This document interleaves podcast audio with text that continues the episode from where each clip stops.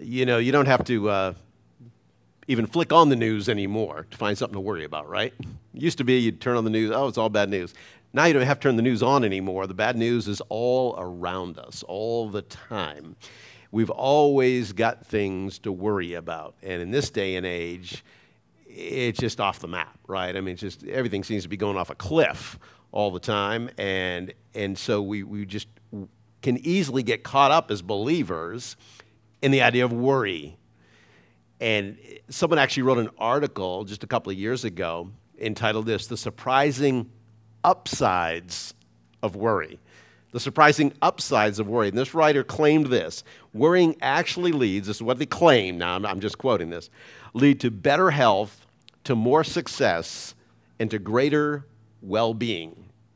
And he goes on to say that if you worry just the right amount, that's better than not worrying at all. Now, I get that, you know, worrying that you might have a heart attack could, could maybe lead you to take better care of your health, or lung cancer, or whatever can lead you to quit smoking or, or eat better, or whatever it is. But the idea that there's somehow a good worry and a bad worry, kind of like maybe white lies and I guess not white lies, you know, I mean, is a little bit ludicrous. This article actually went on to say that here's what we need to do we have to establish daily worry periods. Oh, yeah, oh, yeah. Daily worry periods, 50, 15 minutes a day at a certain time, not just any time. And that's the time, say it's 10 a.m., that's the time where for 15 minutes you get all your worrying in for the day. Worry periods. Now, you know what I'd be most worried about? That I couldn't get all my worrying done during my worry period each day. That's what I would be panicked about. Folks, we don't need more creative ways to worry, do we? I think we're pretty good at it. We don't need new creative ways. What we need is an answer to how to have victory over our worry, over those things that just drag us down, those things that, that rob us of our attention, that distract us, take away our, our joy and, and our peace, and lead us often to lose sight of our purpose in life. But thankfully, there is an answer. There is an answer to our worry. There is a way to win over our worry, a way that doesn't involve carving out little periods each day when you do all your worrying and hoping you can get it all in. See, when something's broken, what do you do? You go to the one who made it, figure out how to fix it, figure out how it's supposed to operate. And we know, we know that we can go to the one who created us because he knows exactly how we're supposed to function. God knows exactly how we're supposed to function best in life. In just a few moments, we're going to be in Matthew chapter 6. Matthew chapter 6, and that's part of, right in the middle of, what's often called the Sermon on the Mount. Matthew chapter 5, chapter 6, chapter 7. If you have one of those red letter version where Jesus' words are in, are in red, like I'm reading from here, then all those chapters are pretty much all red. It's Jesus giving this long teaching on a hillside, and that's why we call it the Sermon on the Mount. And in the middle of that, in Matthew 6, he will directly address the issue of worry. Why? Because he knows our tendencies. He knows that left to ourselves, we will go off on that path of worry. And so he addressed it right here 2,000 years ago, and it's still just as relevant to us today. Now, I encourage you to, to, to follow along. I'll, I'll give you some, some notes there. There should be an outline in there in your bulletin. And you say, well, I'm not a writer. I don't do these kinds of things or, or whatever. Here, here's what's kind of proven is that if you hear something, you remember about 10% of what you hear. Kind of one of those statistical things. But if you hear something and then write it down, you remember about 20% of what you hear. It actually doubles our retention. So if you want to double your Bible knowledge in 30 minutes, write something down today. Fill in some blanks. Even if you wad it up and throw it out on the way out, you're going to double your retention. Here's the big idea today. Big idea is this Jesus provided his followers with a pathway for winning over worry, for winning over worry. We've already said that worry negatively impacts our lives today. So, the question we're going to ask and answer from our text today in Matthew 6 is this How? How can I win over worry.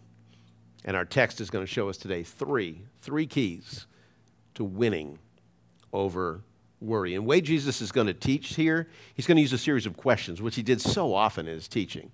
You look at Jesus' style, he didn't often, except with those who he knew were hard hearted toward him, but often with the rest of the people, he used a kind of a question and answer style. And I think we can learn a lot from that style. Christianity isn't always about a big debate and a big fight. Often asking questions, finding out where people are at, can really help us as we seek to, to draw people to Him. So that's what Jesus is going to do here. Here's the very first key, and we'll be in Matthew 6, beginning in verse 25 in just a moment here. The first key is this I can win over worry first by renewing my perspective. By renewing my perspective. Matthew chapter 6, verse 25, Jesus says this Therefore, I say to you, do not worry about your life, what you'll eat or what you'll drink, nor about your body, what you'll put on. Is not life more than food, and the body more than clothing? And we're going to start to break the, these questions down in a minute, but what Jesus does here, he gets, starts getting right to the point. He just throws down a command do not worry. And you know, what he had every right to just leave it there. He didn't have to elaborate. He could have just been a big period there. That could have been the end of this entire teaching. But he didn't do that. He didn't do that. And instead, he's going to go on to take the time to explain the reason behind his command. You know, often as parents, what do we say to our kids, especially when they're younger? You know, do this or don't do this. Well, why? Because I said so. Right? Jesus had every right to say that there. Don't worry. Well, why? Well, because I said so. But he doesn't. He doesn't. He's going to go on to explain the purpose behind his command. Now, let's make sure we're all on the same page here. Let, us start with a basic definition of what we mean by worry. Let's just make sure we're all kind of on the same page what this word actually means here in the original text. Here's what it literally means. Here's, here's a literal definition to give way to anxiety or unease to allow one's mind to dwell on difficulty or trouble. It kind of hits the nail right on the head, doesn't it?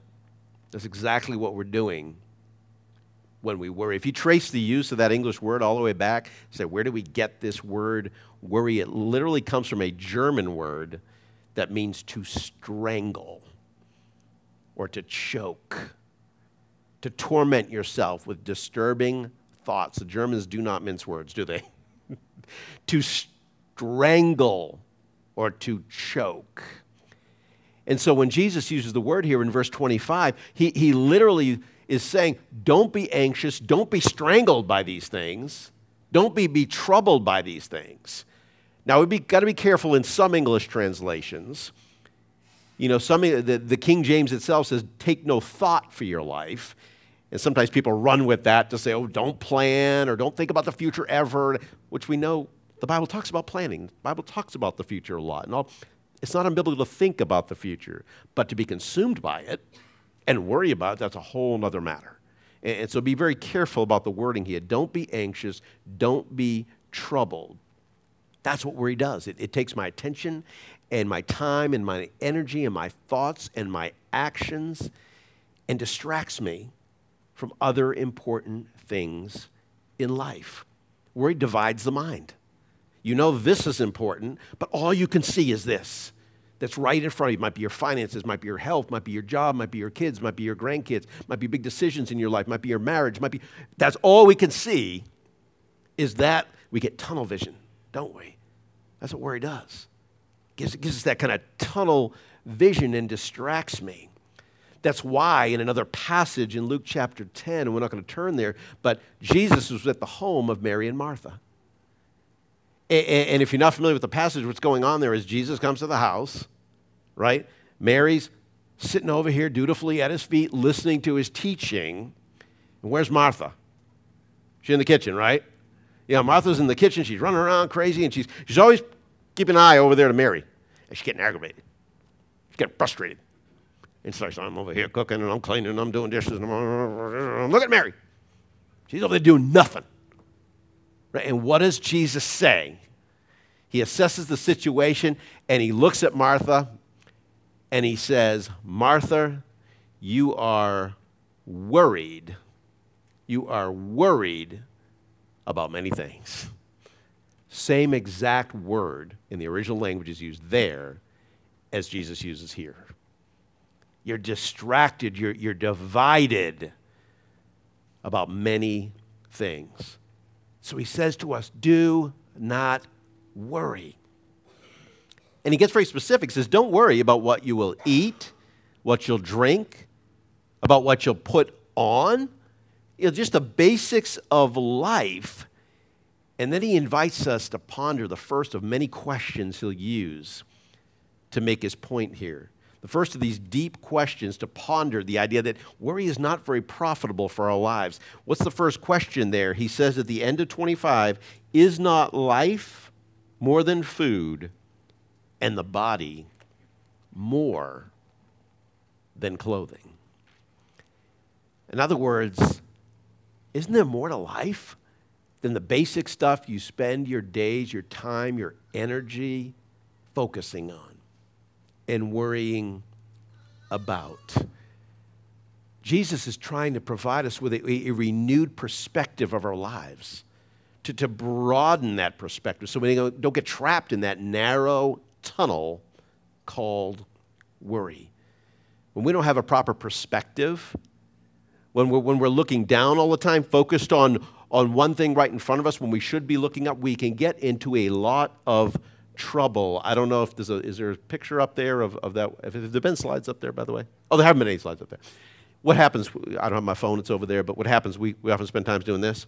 How many of you, go ahead, show of hands, go ahead, it's church, you can't lie, right? How many of you you've been walking like this and you either tripped over something or walked into something? Anybody? Come on, come on, bring those hands up. Yeah, oh yeah, you've done it. You've done it. I've done it, right? Why? Because we're looking down we're focusing on something we shouldn't be focusing on while we're trying to move forward. That's always a recipe for disaster, right? And we sometimes get hurt. We sometimes get hurt. So Jesus says, therefore, do not worry. And you know, he started this text, he started this where I started the text. He started with the word therefore. That means that what he's about to say about worry is somehow tied back to what he has just taught. Whenever you see that word therefore in the Bible, don't just move forward. If you open your Bible one day and, you, are reading, you're doing your quiet time, and it starts with therefore. Stop, back up, because it's tied to what was just said. Okay, and in this case, the passage prior to this is Jesus talking about the fact that we can't serve two masters. We can't serve the God of materialism and the God of the Bible. And he says, don't store up your treasures here on earth. He says, this stuff's all going to decay. It's all going to go away. You're not going to take it with you. He says, store up your treasures in heaven where it will last forever. Therefore, do not worry about your life. He's trying to shift our perspective. He's trying to shift it from the today to the eternal. He's trying to shift it from the, the visible, what we can see, to the invisible. What's going on in this spiritually, what's going on in heaven, things we can't physically see. Why? Because God does his best work in the things we can't see, doesn't he? How many times have you like struggled through something and you prayed about it and you didn't really think it was actually going to happen and you pray about it and then God brings some way about that you never saw coming. And maybe we use that phrase, I oh, never saw that one coming. I had a plan A, a plan B, a plan C, and God said, Oh no, here's plan X or Y or Z that you never could have imagined. That's how I answered your prayer. We use that phrase. Why? Because God does his best work in the realm that we cannot even see. And that's why it always kind of wakes us up a little bit when we see him answer prayer in that way. What does it say about faith in Hebrews chapter 11? Faith is the confidence, is the New Living Translation. Faith is the confidence that what we hope for will actually happen. It gives us assurance about things we cannot see. Things we cannot see. Paul says it this way in Colossians 3. He says, Set your mind on things above, not on things on the earth. That word set, when he says set your mind, that means to direct your mind toward something. Direct your mind toward what we can't see. And that actually sounds crazy to us. Why? Because we live our lives in the material world. We live our lives here. You go to work, you raise your kids, you do this, you go grocery shopping, you whatever. We live in the, world of what we can see and, and touch and feel. But God is saying, I want you to have complete confidence, not in those things. That kind of boggles the mind, doesn't it? I want you to have complete confidence in what you can't see. And that's what the Bible calls faith. It's not blind faith, like some want to claim. Christians run around with a blind faith. Oh, no. It's simply faith in something I can't see, but something I am confident exists. Something I am confident is real. That's what faith is. The faith that there's all this going on in heaven. And Jesus is seated at the right hand of God and will one day return and bring us to be with him. What does he say? Where I am, there you will be also. So we can trust him as we renew our perspective of life. We can trust him with our today, and we can trust him with our tomorrow. Here's the first application, this first point. I will accept that there is more to life than what I can see. I will accept there is more to life than what I can see. When it's just you and your problem, your problems look huge, don't they? It's just you and your problem, you got that tunnel vision going on. Your problem just looks enormous when it's just you and your problem. Me and my measly resources and my problem. But when I shift my perspective, and all of a sudden it becomes my huge problem, my measly resources, and my Jesus, that's a game changer. That's a renewed perspective. And that's what he's calling us to here. First key, I can win over worry by renewing my perspective. There's a second key in our text. I can win over worry by remembering my position. By remembering my position. I'm going to pick up in Matthew chapter 6, verse number 26. Remember, they're seated on the hillside. Jesus, Jesus just laid down the command don't worry about your life. But now he starts to give them reasons. They don't need to worry. Verse 26 Look at the birds of the air. They neither sow nor reap, nor gather in the barns, yet your heavenly Father feeds them. More questioning Are you not of more value than they? Another question, verse 27 Which of you, by worrying, can add one cubit or one day, one period of cubit was literally about an 18 inch span. Who can add more length to life by worrying? Verse 28 So, why do you worry about clothing? Consider the lilies of the field, how they grow. They don't toil or spin. And I say to you, not even Solomon in all his glory was arrayed or clothed like one of these. Now, if God so clothes the grass of the field, which today is and tomorrow is thrown in the oven, it's burned up, will he not much more, now the question, clothe you, O you of little faith? Wow. What an explanation. Jesus here is now comparing the earthly perspective to the heavenly perspective, and, and now he's kind of like a lawyer arguing a case. He's not going to bring the evidence in. He's going to bring in the evidence that's all right around them. They never go searching for it. So, what's the first thing he does? He says, Hey, you know what? Look at these birds. Look at these birds flying overhead. Remember, they're on a hillside. Illustrations were everywhere. They didn't have to look for them. You just had to say, Look up.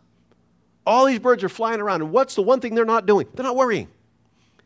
These birds aren't flying around, you know, worrying that their 401k is down or, you know, whether Social Security is going to be enough. Or, you know, mother birds aren't worried about when their baby birds are ever going to leave the nest, if they're ever going to leave the nest or the couch or the basement or whatever, you know what I mean? And, they're not worried about that. Single birds aren't worried about whether or not they'll ever find Mr. and Mrs. Right bird. You know, it's just not happening. They're just flying around. They're just doing their thing. Why? Why? Because God takes care of them. God takes care of them. And then Jesus throws down that question. He says, Are you not of more value than they are? If you can just look up and see that I take care of them, it's so obvious. Are you not of more value than they are? It's like, think about it. And then he throws that next question right behind it Can worrying add a single moment to your life? Can add any more time to your life by, by, by worrying? No, it can't. But Jesus doesn't stop there. As they're looking up at the birds, he says, Okay, now lower your, lower your view, lower your eyes, look around. Remember where they are? They're on a hillside. Stuff growing all around them. He says, Take a look at these flowers. Take a look at the stuff that's growing all around you. I take care of them. I take care of them. Just like I take care of those birds, I take care of all these flowers. You didn't have to do anything. I made it happen. You know, we, we told you we lived in Maryland for 10 years. We lived in the same house all 10 years. And right outside our back door, I didn't put them there. They were there when we got there. There's these flowers each spring that just come out and big orange things. And all those years, I didn't even know what they were called. I don't know what they were. And they're just growing out. And I'd look out my kitchen window, and there they are. And they stay, you know, spring, summer, fall. And then they go away. And, and then next year, they come right back out. I barely ever watered them. I didn't do anything to them. I didn't plant them. I didn't put them there. I didn't take care of them. Yet I look out, and there they were. And you know what I never saw? I never looked out. My, my, my garden hose was right next to it. I never saw them like, oh, I wish he turned the hose on. Never saw it. I never saw them worried at all about how they were going to make it. God just took care of them in the same way, He wants to take care of you. None of us has ever seen a flower sweat over how it's going to make it. None of us has ever seen a bird just going all anxious on how they were going to make it. God takes care of them. But you know what? They're not nearly as valuable as you and I in God's eyes. Winning over worry becomes possible when you understand who you are in God's eyes. When you go all the way back to the beginning of this book and you read in, in Genesis chapter 1 and, and Genesis chapter 2, the God creating the heavens and the earth, you know, in six days. And at the end of the first five days, he assesses his work. And what does he say? He looks at what he created and goes, ah, it's good. Hey, well, it should be good. I mean, he's God. He's like, hey, pretty good. Did a pretty good job. Probably wouldn't say anything otherwise, you know what I mean? But it's good. But he gets to the day six, and there's a little twist A little twist the end of day six. His final day of creation, the day on which he created man and woman, he looks, assesses the day after day one, it was good. Day two, it was good. Day three, it was good. Day four, it was good. Day five, it was good. But at the end of day six, what does he say? Hey, it's very good. It's very good. Why? Because today was the pinnacle of my creation. I created man and woman in my image, in the image of God. It's not just good, it's very good. So as we look at the good birds, we look at the good flowers around us, yeah, they're good. God takes care of them. But by the fact that you are living and breathing today, you're very good. You're a very good creation. You hold a special place in the eyes of God as His creation. But take it a step further if you have trusted Jesus Christ as your Lord and Savior. Meaning, there's been a time in your life where you've said that I cannot get to heaven on my own. I can only trust in Jesus Christ and his work on the cross as the only payment for my sin.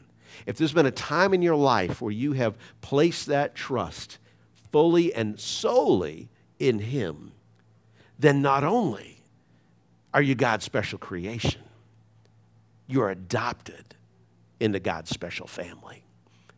You are his child. Being a creation, that makes you special. Being adopted, that makes you family. Psalm chapter 8. Listen to this, what the psalmist says at the beginning of Psalm 8 as he writes about our role in creation. He says this When I consider your heavens, the work of your fingers, the moon and the stars which you've ordained, what is man that you're mindful of him? In other words, how could you give us any thought? The Son of Man, that you visit him, for you've made him a little lower than the angels. You've crowned him with glory and honor. You've made him to have dominion over the works of your hands. You've put all things under his feet, all sheep and oxen, even the beasts of the field, the birds of the air, and the fish of the sea that pass through the paths of the sea. As you learn more about who you are as God's special creation and who you can be if you are not already as a child of God, then you can find out how to have victory over the things that worry you. As you recognize that God places far more value on you than he does on the rest of his creation. Here's the application in this second point I will remember that God takes care of his creation. I will remember that God takes care of his creation. We can win over worry. Number one, by renewing our perspective. Number two, by remembering our position. And finally, this morning, in the, the end of chapter six, we're going to see I can win over worry by reordering my priorities. By reordering my priorities. Matthew chapter 6, beginning in verse 31 through the end of the chapter. Therefore, there it is again. Do not worry, saying, What shall we eat? What shall we drink? What shall we wear? For after all these things the Gentiles seek. For your heavenly Father knows that you need all these things. But seek first the kingdom of God and his righteousness and all these things shall be added to you. Therefore, here it is again do not worry about tomorrow, for tomorrow will worry about its own things. Sufficient for the day is its own trouble. Jesus is now bringing the whole teaching together. He's wrapping it all up. And he throws that command down for the third time. It, so if we didn't get it the first time, we didn't get it the second time. Here it is again. Therefore, based on everything I just said, all the evidence I just shared, do not worry. He's like, if you're still worried, think about those questions. Think about the questions I've asked. Is life more than food? Is the body more than clothing? Of course, life is more than that. Those things are, are short term, they're earthly, they're the visible. God's at work in the ways you cannot see. Remember that second question Are you not of more value than they, the birds and the flowers? Of course you are. You're part of that day six creation. You're part of the very good. Can worrying add anything to your life? Of course it can't. Of course it can't. Worrying won't add one minute to your life. In fact, if anything, worry probably takes away from our life due to stress and oftentimes the unhealthy ways that we choose to medicate away our worries. Dr. Charles Mayo is one of the founders of the famous Mayo Clinic in Minnesota. He uh, said this about worry. Listen to this quote. He said, Worry affects circulation, the heart, the glands, and the whole nervous system. And then listen to this I have never met a man or known a man to die of overwork but I've known a lot who died of worry. Folks, when I choose to worry, and yes, worry is indeed a choice, I'm choosing to try to figure out my situation, trying to figure out my, my future and my problems all by myself. I'm choosing to fixate on my future, on my uncertainties, on my fears, all the what ifs. And what do I do? I expend all my energy toward that goal. I expend everything I've got. And at the end of it, what usually results is exhaustion, right? Anybody remember this? I know you do. What is this? Rubik's Cube, right? It kind of looks like my life feels sometimes. All out of whack. You can't seem to get things to line up, you know, relationship wise, financially, with your kids, family, friends. And so what do you do? You look at it, you say, well, I'm going to try to figure this out. And you start spinning it. And I look and say, oh, good, I got, I got, I got three reds on one side. I'm getting there, I'm getting there. And I, a few more spins, and all of a sudden I realize, I only got two reds on that side. And so I try some more, and I try some more, and I try some more. And eventually what happens? I give up. I give up, and all I've got to show for it is exhaustion and frustration and disappointment. But you know what? There is a way to actually solve Rubik's Cube. And the key is to hand it over to someone who knows what they're doing. Hand it over, release it. In fact, in 2018, this guy named Feliks Zemdegs, he set what was then the Guinness Book, uh, Guinness World Record for solving Rubik's Cube. And he did it.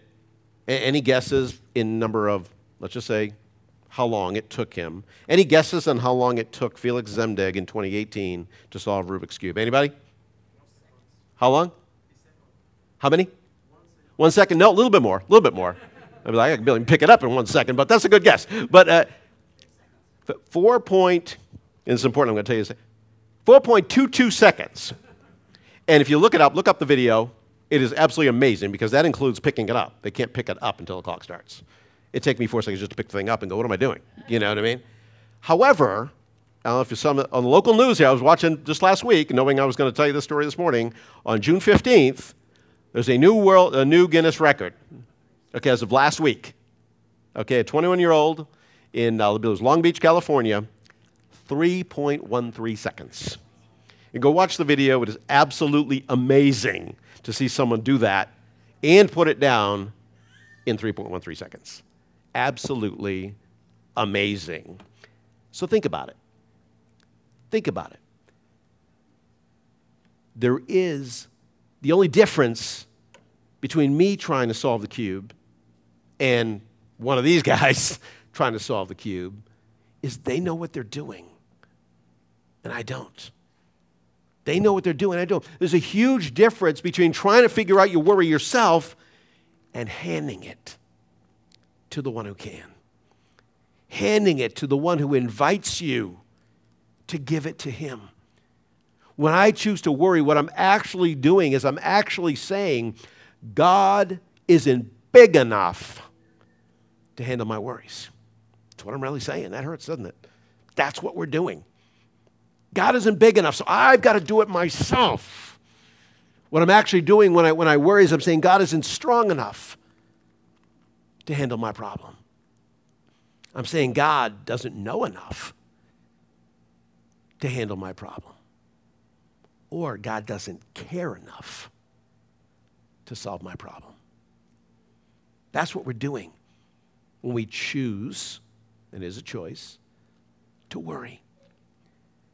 Every ounce of energy that I expend on worrying is an ounce of energy I actually need for what God actually would have me to do, and that's to trust Him.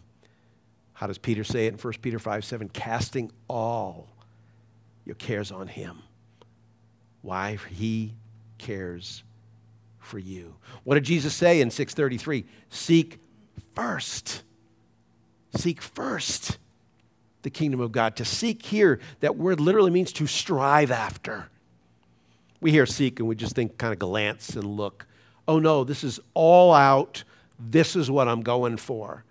Seek isn't like, let me go find something God's hidden away. You know, this isn't like an Easter egg hunt. See if I can find the prize. No, God's like, you strive after the kingdom of God. It's not a big secret.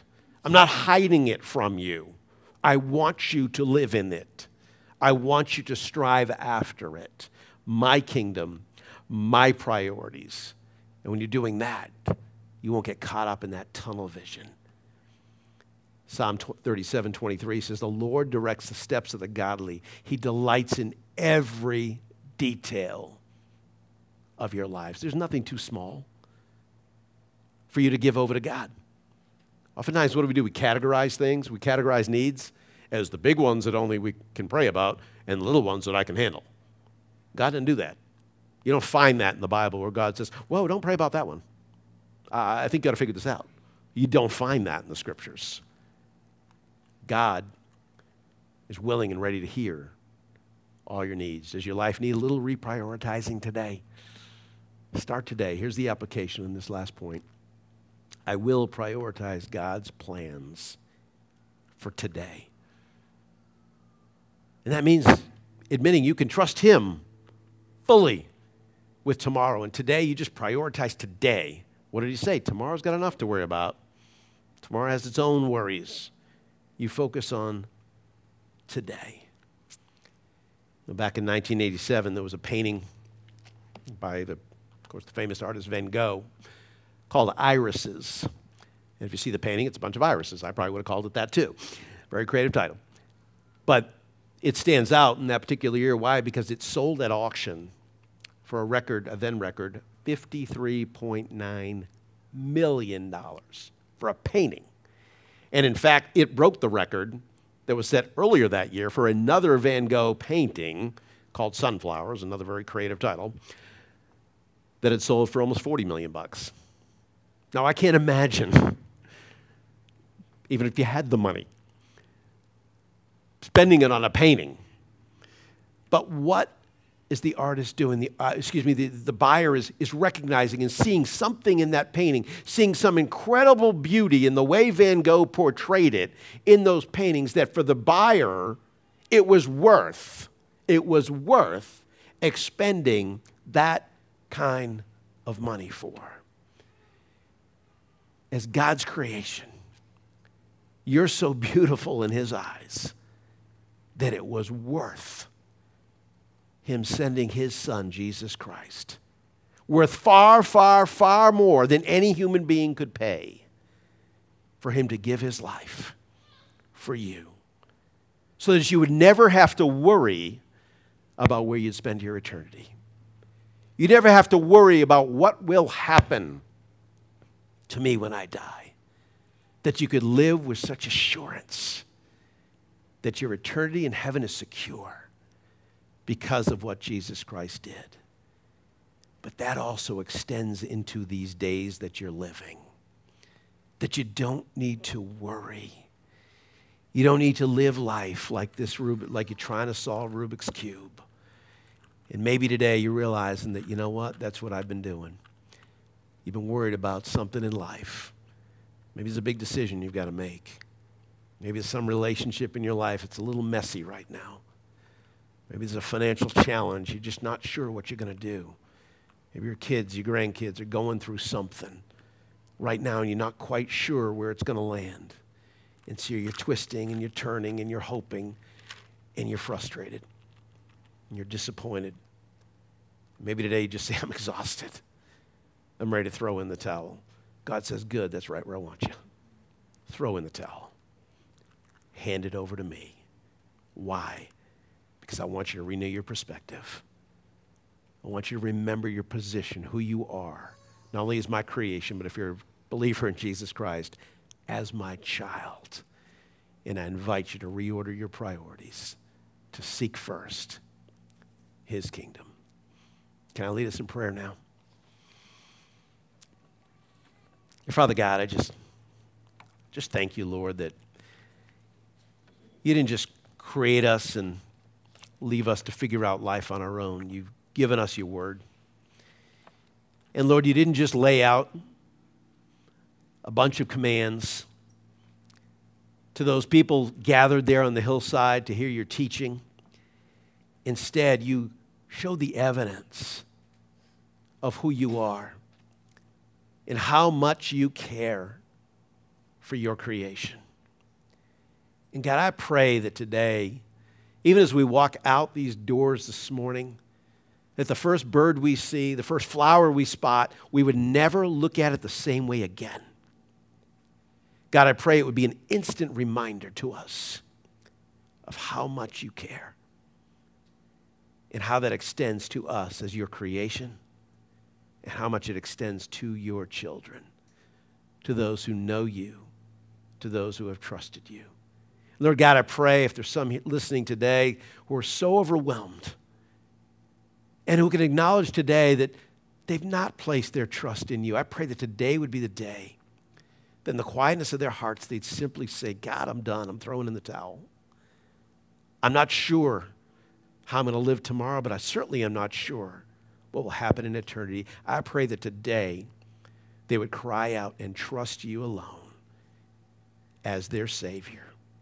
Ask you to forgive them of their sin and to secure that home in heaven for them one day. And they could live with the peace and the joy instead of the worry and the anxiety. Lord, we love you and thank you in Jesus' name. Amen.